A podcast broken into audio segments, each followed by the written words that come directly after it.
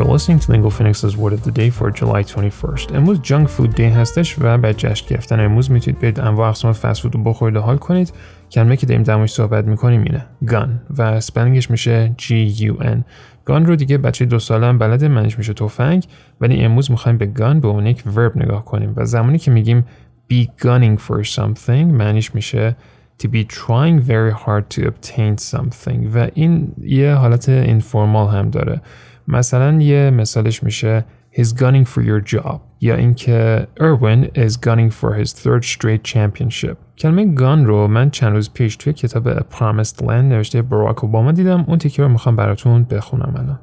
Virginian Eric Cantor, the second-ranking Republican in the House and one of the conservative young Turks known to be gunning for Boehner's job, praised some of the tax cut proposals we had included in the package. گان توی American English به عنوان یک ورب ترانزیتیو یه معنی اینفورمال دیگه هم داره که میشه to make the engine of a car go very fast by pressing the accelerator very hard. یه مثالش اینجوریه. She let the car coast down the hill then gunned it.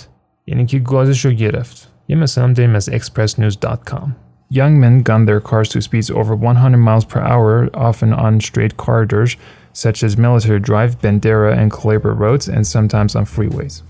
With your word of the day, I'm Mohammad Golpayegani. We love feedback. If you want to email us, our address is podcast@lingofinix.com, or you can find me directly on Twitter and message me there. My handle is @mogolpayegani. Thanks for listening, stay safe, and we'll see you back here tomorrow with a new word.